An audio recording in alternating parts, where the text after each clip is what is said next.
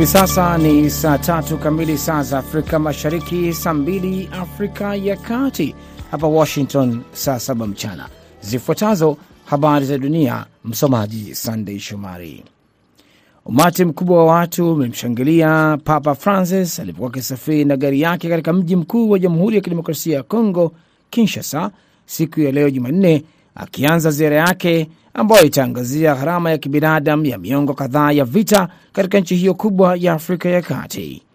Francis ndiye papa wa kwanza kuzuru Kongo tangu Papa John Paul wa pili mwaka 1985 wakati ilipokuwa bado yajulikana kama Zaire. Takriban nusu ya wakazi milioni 90 nchini Kongo ni Wakatoliki. Mkutano wa kilele wa wakuu wa nchi na serikali wa Jumuiya ya Maendeleo Kusini mwa Afrika hii leo utajadili hali ya kisiasa na usalama katika eneo hilo. Mkutano huo wa siku mbili ulianza jana mjini Windhoek. Mkutano huo wa kilele uliotanguliwa na kamati ya mawaziri ya kikao cha chombo hicho jana, naye Rais Hage Geingob ataongoza mkutano huo kwa nafasi yake kama mwenyekiti wa chombo cha ushirikiano wa siasa, ulinzi na usalama. Mkutano huo unaojumuisha Namibia, mwenyekiti wa sasa, Zambia, mwenyekiti anayekuja, na Afrika Kusini, mwenyekiti anayemaliza muda wake, wanatarajiwa kujadili na kutafuta njia za kushughulikia hali ya kisiasa na usalama katika kanda hiyo. Katika ufunguzi huo jana, katibu mtendaji wa SADC Elias Magosi alisema mkutano huo utaendelea kujadili njia za kuimarisha amani na utulivu. Naendelea kusikiliza habari za dunia kutoka idhaa ya Kiswahili ya Sauti Amerika, VOA, ikitangaza kutoka Washington DC. Kamati kuu ya kitaifa ya chama tawala cha African National Congress, ANC, huko Afrika Kusini inataka hali ya dharura ya kitaifa kutangazwa sawa na ile iliyotangazwa kukabiliana na janga la COVID-19 ili kusaidia kumaliza hali ya ukosefu wa umeme. Katibu mkuu wa ANC Fikile Mbalula aliwaambia waandishi wa habari hii leo Jumanne kwamba kamati kuu ya utendaji ya ANC baada ya kutana imeitaka kamati ya kukabiliana na mzozo wa nishati inayomshauri Rais Cyril Ramaphosa kuharakisha kazi yake. Rais wa Afrika Kusini Cyril Ramaphosa ambaye hakuhudhuria mkutano wa jopo la kiuchumi duniani huko Davos mwezi huu kwa sababu ya ukosefu wa umeme anatarajiwa kutangaza hatua mpya za kuongeza huduma za umeme wakati wa hotuba yake juu ya hali ya kitaifa hapo Februari 9. Watu wanaoshukiwa kuwa wanajihadi wameua watu 13, wengi wao kutoka jeshini, katika shambulio la hivi karibuni kama hilo katika eneo kaskazini lenye utulivu la Burkina Faso, jeshi lilisema leo Jumanne. Maafisa kumi wa polisi, wanajeshi wawili wa kikosi kisaidizi kinachosaidia jeshi na raia mmoja walifariki dunia kutokana na shambulio la kigaidi siku ya Jumatatu katika eneo la Falangutu, jeshi lilisema katika taarifa yake. Maafisa wengine kumi wa jeshi la polisi hawakupatikana na wengine watano kujeruhiwa katika shambulio hilo, jeshi lilisema. Burkina Faso ni mojawapo ya nchi masikini na tete barani Afrika. Maelfu ya wanajeshi, polisi na raia wameuawa wamewaua na takriban watu milioni mbili wamekimbia makazi yao tangu wanajihadi walipoanzisha uasi katika nchi jirani ya Mali mwaka 2015. Matarajio ya kuipatia Ukraine ndege za kivita yalitarajiwa katika ajenda ya juu Jumanne, wakati waziri wa ulinzi wa Ukraine Oleksi Reznikov alipotembelea Paris kwa mazungumzo na viongozi wa Ufaransa. Maafisa wa Ukraine wametoa wito kwa washirika wao wa magharibi kutuma ndege hizo ili kukabiliana vyema na uvamizi wa Rusia, lakini hadi sasa wito huo umepokelewa kwa tahadhari. Hizo zilikuwa habari za dunia kutoka Washington DC. Jina langu ni Sandey Shomari. Muda mfupi ujao utasikiliza kipindi cha Kwa Undani. Kwa heri kwa sasa.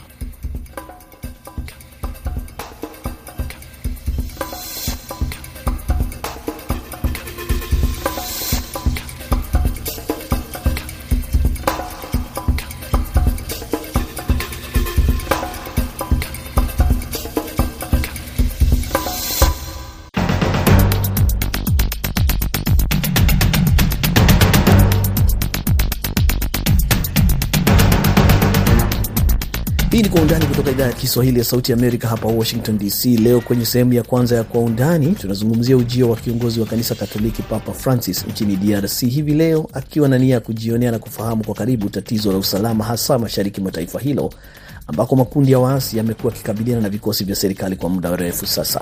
Kwenye sehemu ya pili tunaangalia mkutano wa washikadau wa Jumuiya ya Afrika Mashariki ambao wanafanya mkutano mjini Kisumu kwa nia ya kuendeleza miradi ya maendeleo kwenye mataifa wanachama. Kukuletea kwa undani hivi leo, jina langu Harrison Kamau.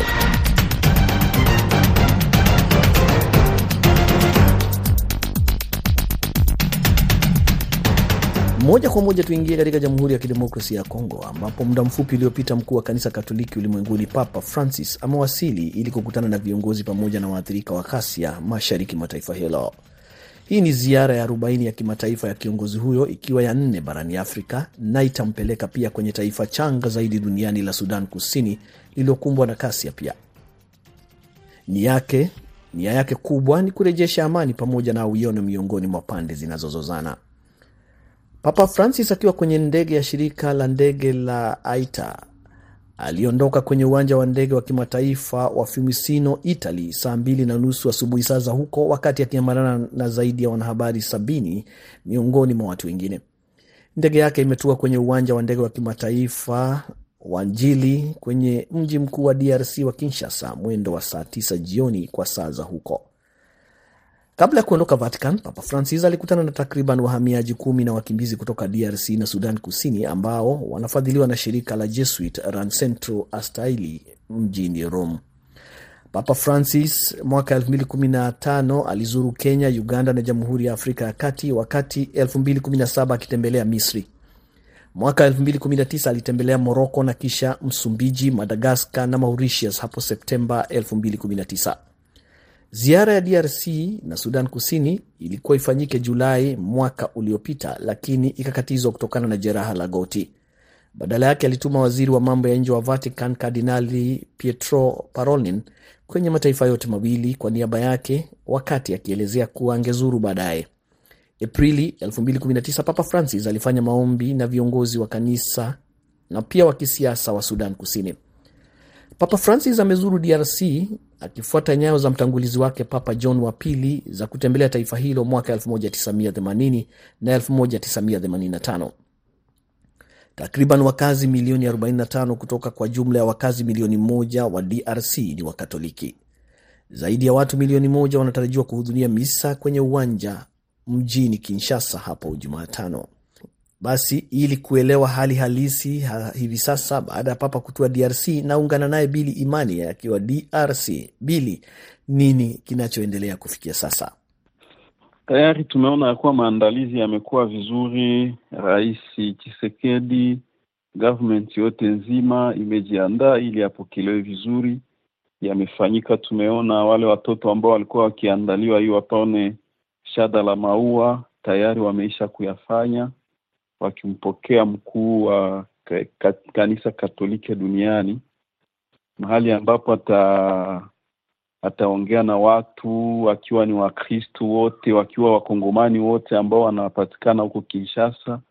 Tayari makao yamefanyika na ni makao mazuri mahali ambapo atafanyia hayo maandalizi yote. Ni Wakongomani ndio wanashukuru kuona government ilijitia pamoja na kumwandalia makao mazuri na mahali pote ambapo amepita, umeona ya kuwa watu wako hapo wakipepea, wakisalimia hiyo ujio wa wa mkuu mkuu wa eh, kanisa Katolika.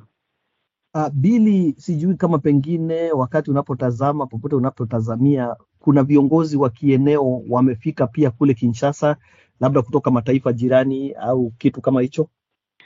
Bon, yale maneno yalikuwa yakisemeka, lakini bado najua ya kuwa wale ambao walienda, kuna wale ambao walitoka mjimbo zote za nchi ya Kongo ambazo tunazo jimbo makumi mbili na sita. Hata hapa jimboni Kivu ya Kusini watu walitoka kwenda huko Kinshasa kwa ajili ya kumpokea. Kwa wale ambao walitoka ng'ambo ya nchi za kigeni, haya hatuku, mimi binafsi sikuona, kwa sababu ilikuwa ikisemeka ya kuwa kuna marais wengine ambao wanaweza kufika, lakini si bado sijaona. Uh, sasa ni wale tu ambao walitoka mjimbo zote ambazo tunazo ambao walienda wanasema eti nao wanaweza kufika. Wengi walitoka kijamii, wengine walitoka kwenye kanisa Katoliki jimboni na kwenda kumpokea mkuu wa hiyo kanisa ambaye alifika leo. Tangu ziara ya Papa Francis ilipotangazwa kwamba atakuja DRC, uh, miongoni mwa wakazi wamekuwa wakisema nini na matarajio yao ni nini, ikizingatiwa kwamba anakuja kuangalia mambo au masuala ya usalama?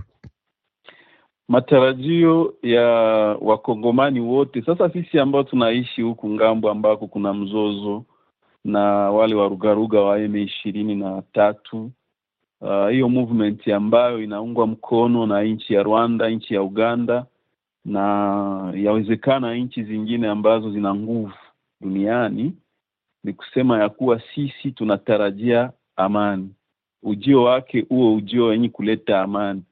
Unajua, mwaka ambao ilipita alikuwa akiwazia ya kuwa anaweza kuwasili akapata magonjwa, alikuwa akiwazia ya kuwa anaweza kufika mjini Goma, jimbo la kaskazini huko lakini hayakufanyika hayo tena. Fujo ikaanza, wale wale wale watu wa movement M ishirini na tatu wakaanza fujo, kwa sababu ilikuwa ikisemeka ya kuwa mkuu wa kanisa Katoliki anaweza kufika mpaka Goma ili aongee na watu ambao wanawasirika na hayo ambayo inapitikana huko, sawa usalama mdogo, vita ambao tunayo huko lakini hayakuwezekana. Sasa hao wandugu ambao wanaendelea kuunga mkono hao warugaruga wa M ishirini na tatu uh, wanaendelea tena, walikuwa wakiwazia ya kuwa wakianza fujo eti ujio wa papa tena ita, itarudia nyuma, lakini sivyo.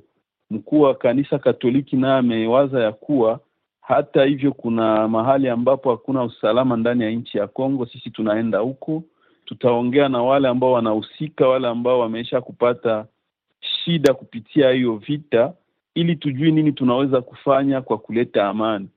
Na Bili, sijui kama kwamba inasemekana kwamba kutokana na hali ya usalama mashariki mwa Kongo, Papa Francis hataweza kujifikisha kule, lakini umesikia kama kuna mipango yoyote ya baadhi ya viongozi wa upande wa uasi ama wale waasi ambao wamepangwa kukutana na yeye mjini Kinshasa? Haya siya, hayo mpango siyaisikia. Najua ya kuwa atakutanana njo na watu ambao watakuwa walitokea Goma, watu ambao walikuwa wanatokea Bukavu waongee. Donc ni kusema jimbo ya kaskazini na jimbo ya kusini, watu ambao wamekuwa ni wahusirika ambao wameisha kupata shida kupitia hayo ambayo inapitikana, uh, yale ya usalama mdogo, hayo vita ambayo tunao, ndio watakutana nao ili awasikilize malalamiko yao na wamwambie nini wanawaza inaweza kufanyika ile usalama irudie mahali ambapo Rwanda na Uganda wanatia usalama mdogo ng'ambo ya nchi ya Kongo, wakiunga hiyo eh, movement mkono ili waendelee kuua, waendelee kupora mali ya nchi ya Kongo, kwa sababu ni hayo ndiyo tu ambao wanafanya. Na sijui kama tangu Jumatatu hadi kufikia Jumanne leo ambapo amefika Kinshasa kumekuwa hali imekuwaje katika eneo la vita? Kumekuwa na mashambulizi mapya ambayo yameripotiwa au hali imetulia kwa sababu ya ujio wake? Ah, sivyo. Wakati movement M ishirini na tatu ilikamata Kichanga, eneo ambayo tunaita Kichanga, hapo jana tena wakaanza kupigana, wakapigana, wakapigana, ikaonekana jeshi la Kongo imewasukuma mbali na kukamata kikao kimoja ambacho kilikuwa kimezingatiwa na hiyo movement ya M ishirini na mbili, lakini walisogea mbali kwa sababu walikuwa wanapenda eti waende wakamate hata barabara moja ambayo inaenda huku inatoka Kichanga na Bunagana, ili wakate tena njia yenye inaweza kutuma watu wanatoka waingie Goma wapate chakula na mengine. Kuna tarajio kwamba watu zaidi ya milioni moja watakusanyika Kinshasa wakati akifanya misa hapo Jumatano. Unapotazama labda tumelinenda, unaona Kinshasa hali ya watu ipoje? Wamefurika wengi na hali ya usalama inaonekana kuwa vipi katika mji huo? Haya, kuna majeshi, kuna mapolisi ambao wamewekwa kwa ajili ya usalama, kwa ajili ya eh, kulinda watu. Kuna vitu ambavyo vimewekwa vyenye madawa, vina vitu ambavyo vimewekwa kama hivyo nafasi ambao wanaweza kutunzia huyo ambaye anaweza kuwa amepata shida, huyo ambaye ameweza kuumia. lakini kuna kabisa uh, wa polisi na wa na wanajeshi wa Kongo ambao wanaenda hata ku elfu saba na mia tano ambao wamewekwa hako kwa kulinda usalama ili kusiwe fujo kusiwe nini. Na nawaza ya kuwa kuna uh, yale ambayo tunaita mavitu ma ambavyo vinaingia kinaganaga kwenye vitu ya usalama ambayo nayo inaendelea ili tusipate yale ambayo inaanza pitikana Beni kwa sababu wale ambao wako wako kinyume na mapenzi ya wakongomani wanaweza kuyafanya wawindwe vizuri wale ambao wanaweka bomu zenye kuripuka kusiwe vifo kusiwe usalama mdogo kusiwe wa kuumia kusiwe hata kama yanaweza kufikia lakini eh, na watunzwe hapo hapo eh, bila tatizo. Mimi nawaza ya kuwa Kinshasa gisi tumeona hakuna shida watu wanaendelea kuzunguka watu wanaendelea kulindwa na usalama huko huko Ziara ya mwisho ya kiongozi wa Katoliki ilikuwa ni miaka ya themanini DRC, wakati wa John Paul wa pili, mtangulizi wake. Sasa kuna kizazi au vizazi kadhaa ambavyo labda havifahamu ziara iliyofanyika wakati huo. Sasa vijana wa sasa wana matumaini yapi kutokana na ziara ya Papa Francis? Wanaelewa umuhimu wake na wana matarajio ya amani? Sasa kuna vijana ambao wanawaza ujio wa papa ni kwamba ni ujio tu sawasawa na kawaida. Haya, mimi nawaza ya kuwa sivyo. Hiyo hiyo ujio ya papa ni kusema tumeisha kuanza kuambia vijana ya kuwa kwa wale ambao watakutana na, na, na kiongozi mkuu wa kanisa Katoliki waombe amani, kwa sababu kiongozi mkuu anakutana na watu wakubwa sana duniani, anakutanana na mapresidenti ambao wana nguvu duniani, wale ambao tunajua kabisa wana nguvu duniani. Ni kusema wale vijana wale wakuu wa makanisa, mapadiri ambao watakutanana nao, wale ambao eh, ni waongozi wa nchi ambao watakutanana, ni kufanya nguvu yote wamwombe mkuu wa kanisa Katoliki ili asaidie wakongomani amani ipatikane, ili awaambie hiyo manchi ambayo inaendelea kusumbua nchi ya Kongo kupitia Rwanda na Uganda ambao wanaunga M ishirini na, na, na tatu mkono kwa kuwapatia vifaa vya vita, wawaambie waache hayo maneno. Wakongomani nao wanahaja waishi amani, wanahaja wa, watumie mali ya nchi ya kwao wao wenyewe wakiitumikisha. Imani, ningetaka utueleze kwamba wakongomani wanahisi kwamba kwa vile yeye anatembelea Sudan Kusini, labda pengine angetembea pia kwenye mataifa jirani yanayolaumiwa kufadhili wale waasi kama vile Uganda na Rwanda. Wanahisi kwamba labda pia angetembea kwenye mataifa jirani. Ah, ndiyo, hayo ni tarajio ambalo wakongomani wanayo ya kwamba angeenda huko kwenye nchi jirani awaongeleshi, lakini yeye mwenyewe amekuwa na mpango ya kwake, anasema eti akitoka Kongo anaenda Sudan na hatuwezi kumzuia kwa hayo. Yawezekana atapitia kwa kuongelesha hizo nchi munjia nyingine.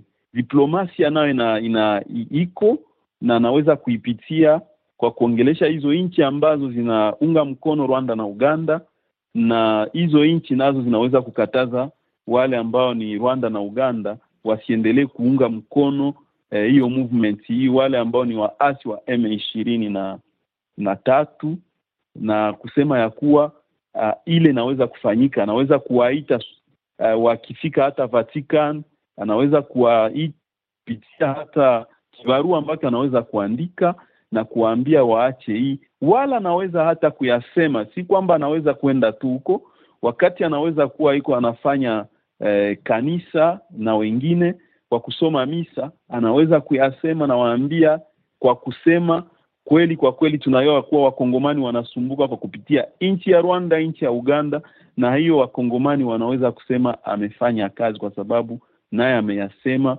na mengine wengi wasikilie pale. Si kwamba tu anaweza kwenda huko, ndiyo kwenda ni ya lazima, lakini akiyasema hata kwenye wakongomani wako wanasikia ni ya lazima sana, nayo zaidi, ili yale ambayo yanaunga mkono wale wa ndugu ambao ni Rwanda na Uganda, kwa sababu hata kama kuna eh, siasa ambao wale wa president wawili wanafanya, tunaweza kusiua ya kuwa eh, wenye Rwanda wenye huko Rwanda wenye wa Uganda ni kusema kuwa wote ni wandugu na sisi wote ni binadamu hata kama wale wa president wao wanataka kuua Wakongomani. Asante sana Bili Imani, mchambuzi wa maswala ya kijamii na kisiasa kutoka jimbo la Kivu Kusini katika Jamhuri ya Kidemokrasia ya Kongo. Basi hapo ndipo tunafika mwisho wa sehemu ya kwanza ya Kwa Undani kutoka idhaa ya Kiswahili ya Sauti ya Amerika. Muda usio mrefu tutaingia kwenye sehemu ya pili. Asante sana Bili.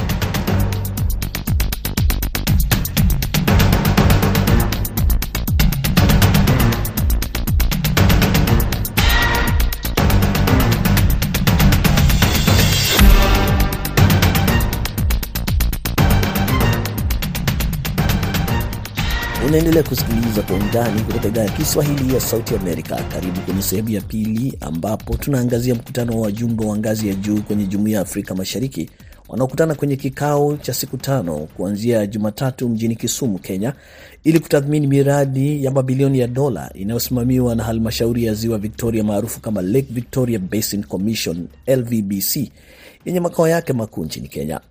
Ndani ya kipindi cha miaka mitano iliyopita, halmashauri hiyo imekuwa ikisimamia miradi sita mikubwa nchini Uganda, Kenya, Burundi, Tanzania na Rwanda.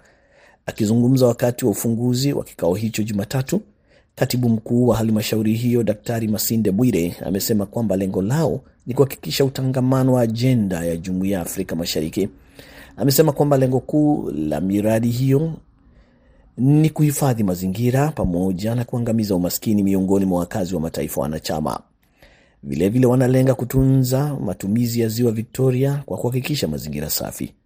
Baadhi ya miradi ya kimazingira nchini Kenya inafanyikia Siaya na Busia, Masaka na Uvende nchini Uganda, Chihere nchini Rwanda, Muhinda huko Burundi na Magu nchini Tanzania. Miradi hiyo ambayo ni pamoja na upanzi wa miti, usafi wa maji, utunzaji wa misitu pamoja na mabomba salama ya usafirishaji wa mafuta inakadiriwa kunufaisha zaidi ya familia elfu themanini kulingana na ripoti kutoka kwa halmashauri hiyo. Sasa hivi tunaungana na Gordon Sakwa ambaye ni mwanamazingira kutoka Benki ya Dunia na ambaye sasa hivi yuko kwenye mradi wa unyunyizaji maji kutoka kwenye mto Nzoia unaopeleka maji yake kwenye ziwa Victoria karibu na kunakofanyikia kikao cha sasa. Karibu sana Sakwa, na kwanza kabisa tuelezee mnachofanya hivi sasa kimazingira na katika hali ya kuinua maisha ya wakazi wa eneo hilo. Asanti sana, vile umesema vizuri. Naitwa Godwin Sakwa na mimi ni mwanamazingira. Nimefanya mambo ya mazingira kwa muda wa miaka kumi sasa, na kwa sasa hivi tuna tuna tuna tuna implement mradi wa unyunyiziaji wa maji. Tuko na shirika la National Irrigation Authority ambayo tunatengeneza eh, tunaziita canals ama mitaro ya maji na tunafanya irrigation ya e, Siaya County na Busia County. Madhumuni yetu ni kufanya unyunyuziaji wa maji kwa mashamba e, takribani eka e, 20,000 acres. Alafu wakulima watapanda high value crops na pia kutakuwa na mchele, lakini sana sana tunaangalia pia mambo ya environmental conservation ambayo pia katika huu mradi tunatengeza vitu vinaitwa dikes ambazo zina, zinasaidia kupunguza mambo ya mafuriko Budalangi na kuhakikisha kwamba wananchi wetu pia wanakuwa protected from mambo ya flooding. Umetaja Budalangi, kwangu naona kama mko upande wa Nyanza. Sijui kama mko kwenye mto gani, kwa sababu tunapozungumza kuna mkutano wa kimazingira wa viongozi wa kutoka Jumuiya ya Afrika Mashariki. Sasa hivi mnafanya unyunyuziaji kutoka mto upi? Sasa tuko kwenye mto ambao unaitwa Lower Nzoia, tuna actually unaitwa Nzoia River, na huu mto um, ni mto unatoka Cherengani pande za Kitale, Eldoret eh, and then unakuja unaingia kwenye Lake Victoria kupitia upande wa Busia. Sasa hivi viongozi ambao wanakutana Kisumu wanazungumzia mojawapo maswala ya kuhakikisha kwamba ziwa hilo linakaa likiwa safi na lilindwe ili mazingira yake yaendelee kusaidia watu wa Jumuiya ya Afrika Mashariki.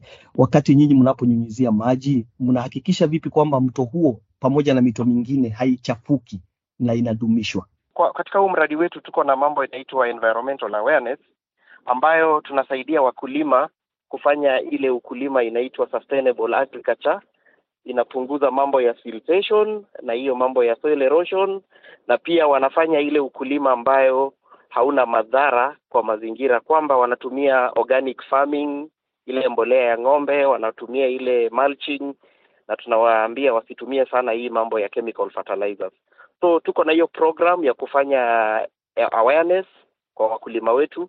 So sisi sana sana tunapunguza mambo ya ya eutrophication ya river Nzoia, na unajua eutrophication ni mambo ya nitrogen na phosphorus, na hiyo pia huwa ni shida kubwa sana katika ziwa Victoria. Wanasakwa mara nyingi tunasikia mikutano ambayo inafanyika kwenye miji mikubwa kama vile Kisumu, Nairobi na kwingineko, na inafanyika ikiwa imeongozwa na viongozi wa kieneo. Sijui kama wewe unaona kama wananchi wa kawaida wanahusishwa kwenye mikutano hii, au kwenye mikutano inapofanyika, sijui kama mambo hayo yanayopendekezwa yanatekelezwa kwa kuhusisha wananchi wa kawaida. Je, nyinyi kama wana mazingira mnatoa elimu kwa watu wa Jumuiya ya Afrika Mashariki kulinda mazingira, yaani watu raia wa kawaida?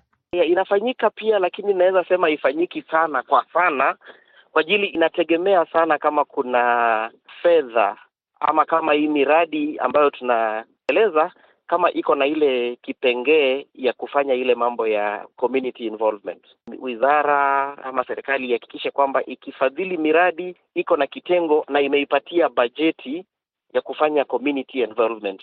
So ikifanyika kutoka kwa project level na iko na budget, sasa hivyo wananchi wanahusishwa, lakini kama hakuna hiyo, inakuwa vingumu sana ku pata participation ya wananchi kwa ajili ya hizo challenges ya budget na involvement. Najua kwamba unashughulika na banki, benki kuu inahusiana vipi na jumuiya ya Afrika Mashariki? Wanashirikiana katika mambo ya mazingira? Benki Kuu ni mshirika mkubwa sana wa East African Community na Kenya kwa ajili iko na ile support na ile goodwill ya international organization. Kuna benki kuu inafadhili miradi tu, tumeona pia kuna benki ingine inaitwa African Development Bank. Hata hapa tuko na watu wa World Bank na pia tuko na watu wa KfW. Barabara, enda kwa maji, enda hata kwa hiyo mambo ya mazingira. Hata kuna mradi mwingine bado tunafanya huko Lake Victoria na watu wa Lake Basin Commission, na hiyo imefadhiliwa na watu wa German Corporation through East African Community. Kuna matumaini wanaposhikana washikadau wa Afrika Mashariki, kuna faida yake kinyume na kwamba labda kila ama kila nchi inafanya mambo kivyake. Unaona kabisa, hiyo ni swali nzuri kabisa na nashukuru kwa hiyo,